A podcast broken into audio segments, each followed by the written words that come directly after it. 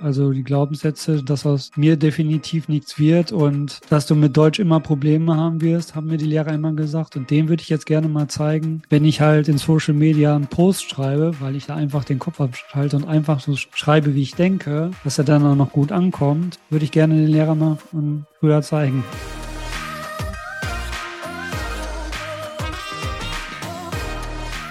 Herzlich willkommen zu dieser Folge deines Lieblingspodcasts Potenzialfrei. Stark mit Leserechtschreibschwäche und Rechenschwäche. Danke, dass du so treu diesem Podcast zuhörst. Dieses Gespräch darf ich mit Guido führen, ein sehr introvertierter Mensch mit einer isolierten Rechtschreibschwäche. Er kann sich an seine Grundschulzeit nicht mehr erinnern und in der Hauptschule wurde gesagt, ist halt so bei dir. Pech gehabt. Sein Weg begann also nach der Hauptschule und jetzt ist er seit 20 Jahren erfolgreich selbstständig. Er erzählt von seinem starken Werdegang. Und apropos stark, du bist ein starker Mensch.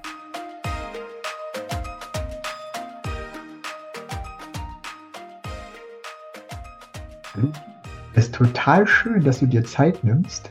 Ist ja doch ähm, ein bisschen stressig gerade für alle, irgendwie ringsrum. Würde ja interessieren, welchen Tipp würdest du deinem jüngeren Ich mit auf den Weg geben?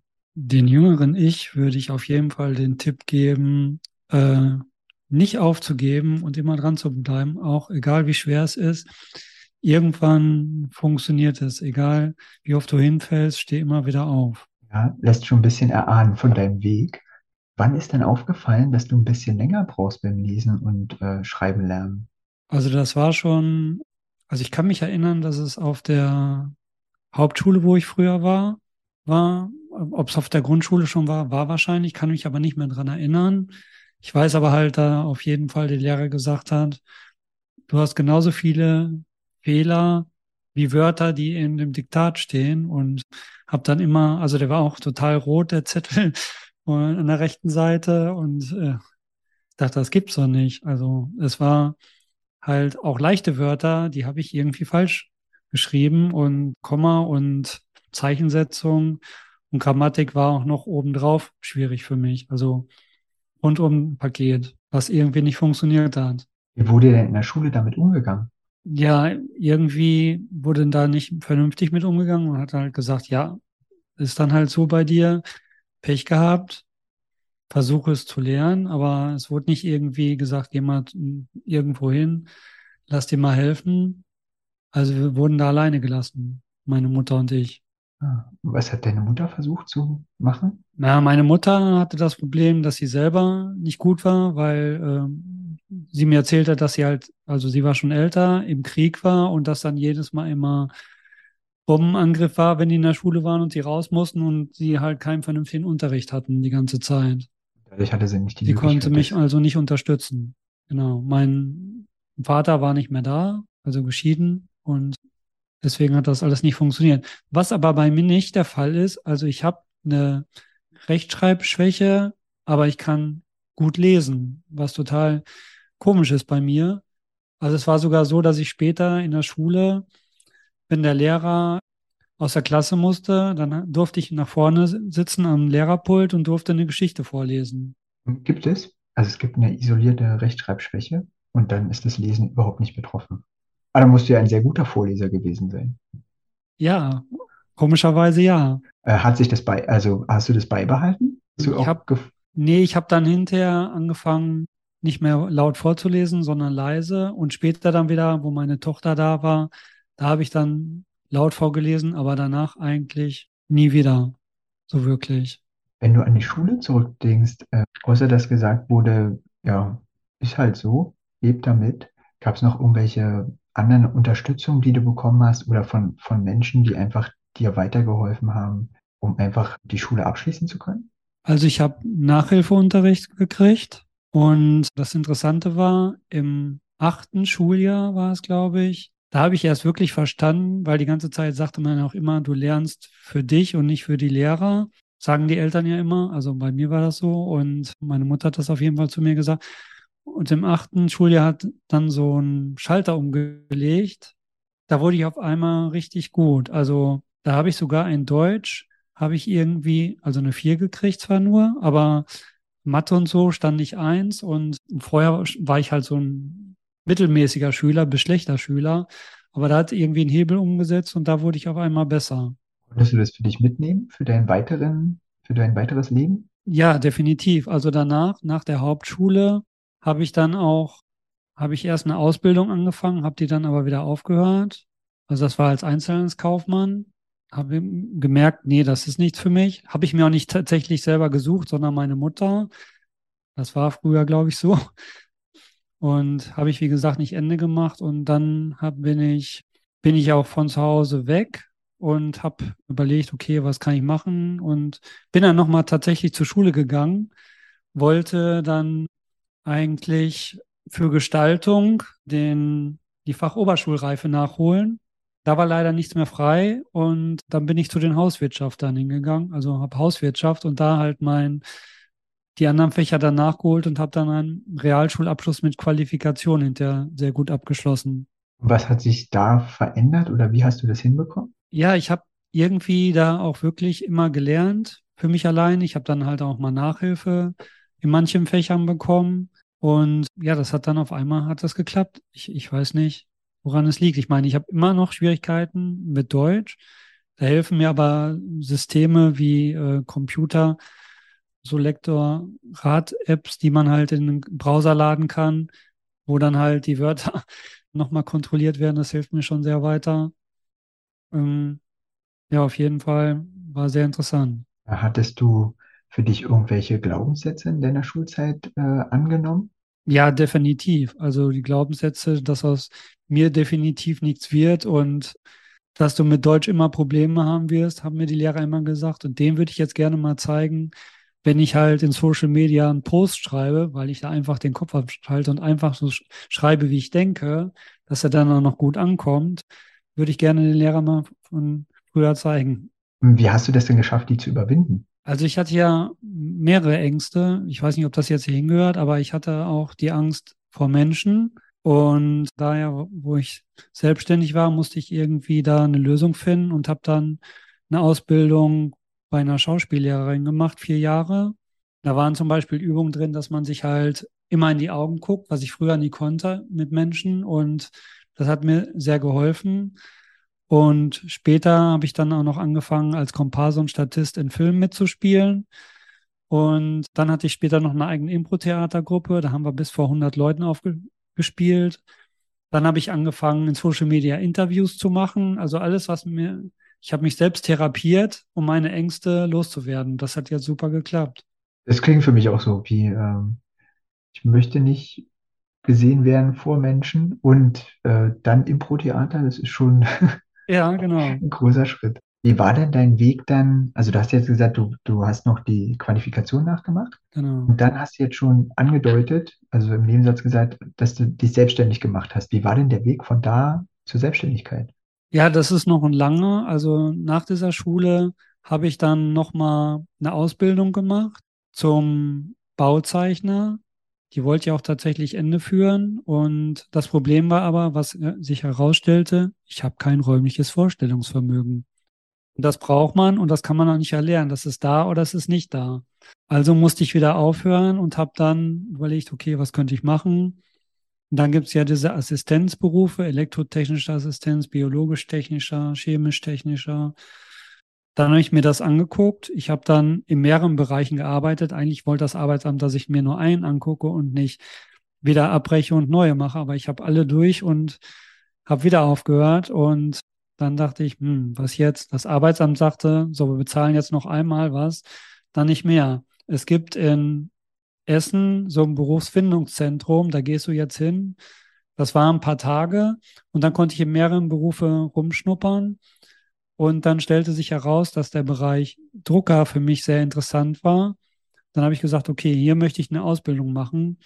Und genau in dieser Zeit ist aus dem Druckerberuf ganz viele andere Berufe geworden, so wie zum Beispiel der Mediengestalter für Digital- und Printmedien.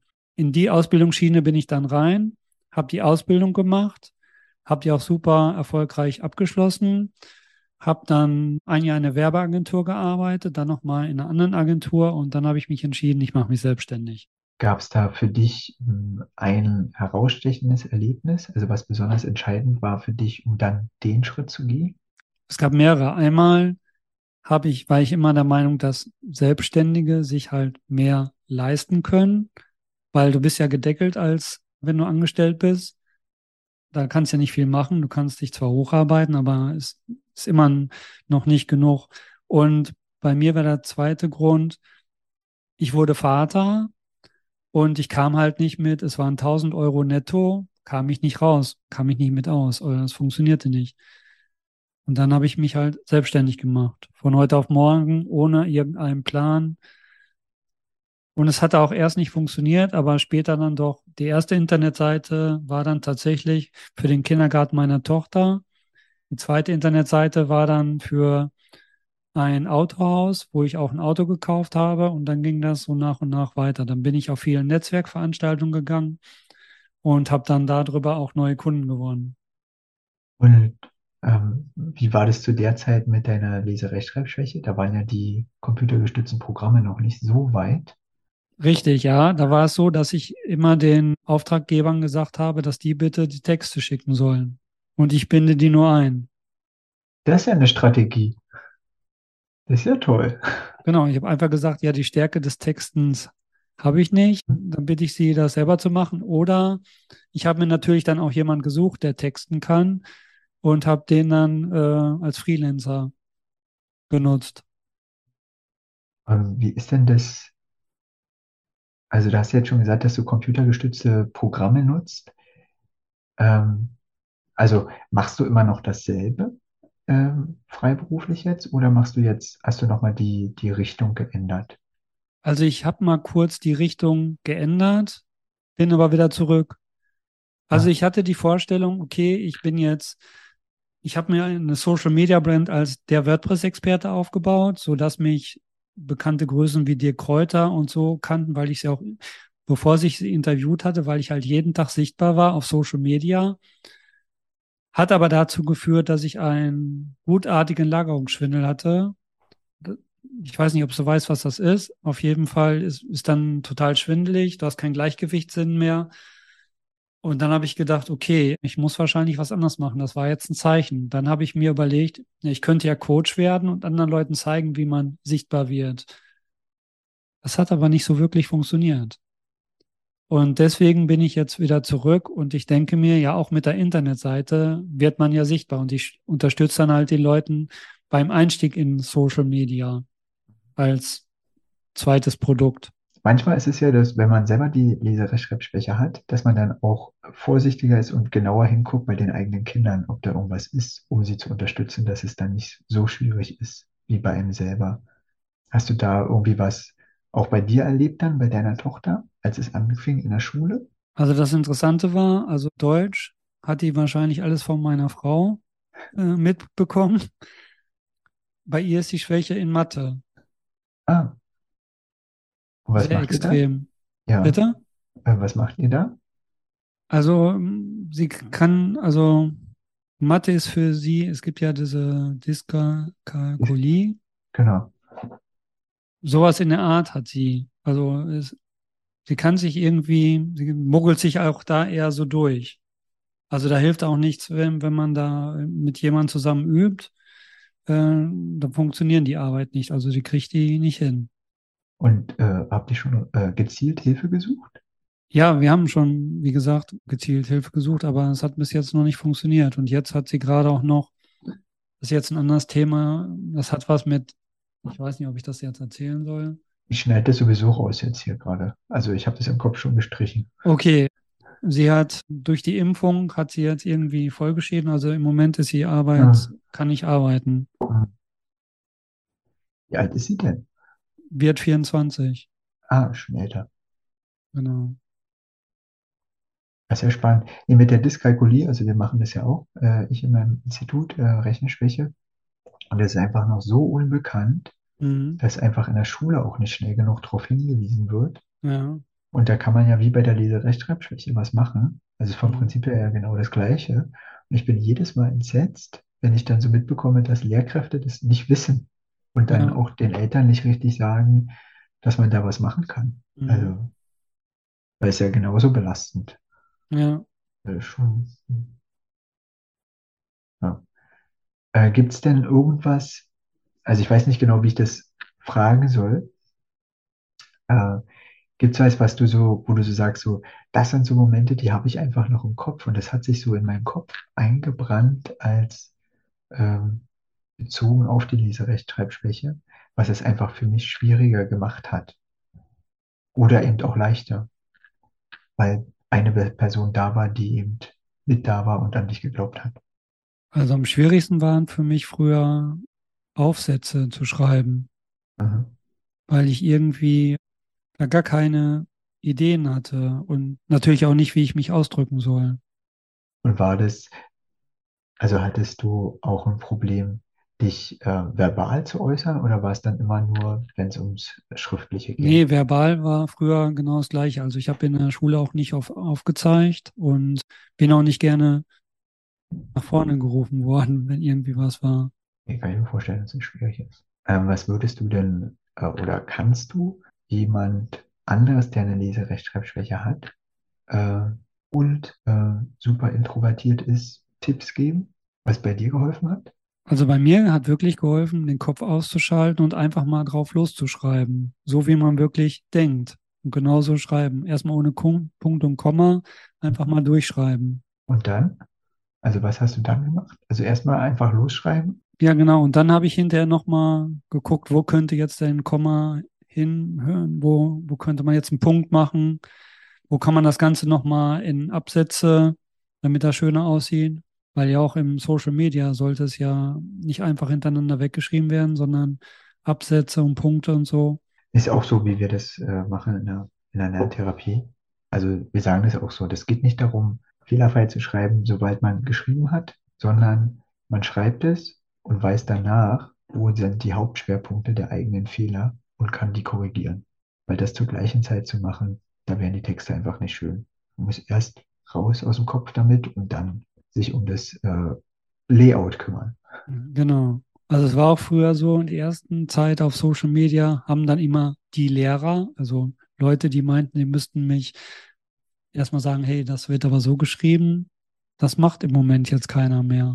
Ach, Also sagt keiner, nee, du hast jetzt das Wort falsch geschrieben oder das hört sich anders an oder die finden einfach jetzt die Texte auch dann gut, so wie sie jetzt sind.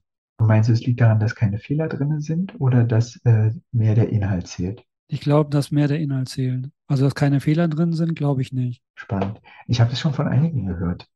Ich finde das total spannend, weil es ist ja auch eine Angst, die da ist, ähm, bei Social Media zu posten. Also ich kenne es ja auch von mir selber, dass ich denke, hm, hat noch keiner kontrolliert. Weiß ich nicht, ob ich das jetzt poste. Ja, das kenne ich von Anfang. Aber wie gesagt, irgendwann war der Knoten geplatzt. Mhm. Wie ist denn dein Umgang heute? Also hast du ja heute auch Kunden? Also sagst du denen selber, du hast eine Leserechtschreibschwäche oder sagst du einfach nur, okay, die Texte, da müsst ihr euch selber drum kümmern und ich gebe Input zum Inhalt?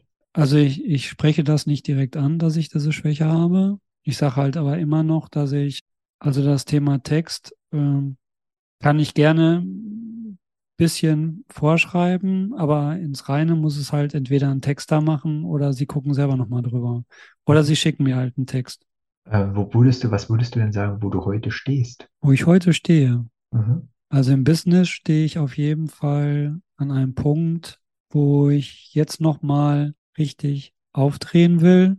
Also jetzt nochmal von Selbstständigen zum Unternehmer und mein Ziel ist noch eine GmbH zu gründen. Welches Lebensmotto begleitet dich denn? Mein Lebensmotto, aufgeben ist keine Option. Wie bist du da hingekommen? Auf jeden Fall durch hilfreiche Bücher, wie zum Beispiel von Anthony Robbins. Also dadurch hat sich mein Leben auch nochmal komplett geändert. Natürlich hatte ich auch einige Zeit Coaches an meiner Seite, einige gut, andere weniger gut. Aber es hat mich jeder auf jeden Fall in mein Leben weitergebracht. Also viele hätten sich das nicht gedacht, dass ich so weit komme. Glaube ich, bei dem, was du erzählt hast, wo du gestartet bist. Ja, Ja, dann danke ich dir für das Gespräch. sehr, sehr gerne. Danke. Danke, dass du dieser Folge deine Zeit geschenkt hast. Ich bin dankbar für jeden Menschen, der zuhört. Nimm dein Handy in die Hand und klick auf Abonnieren in deiner Podcast-App. Dann hören wir uns wieder und wachsen gemeinsam. Ich freue mich auf das nächste Mal. Alles Liebe. Es ist fantastisch, dass es dich gibt.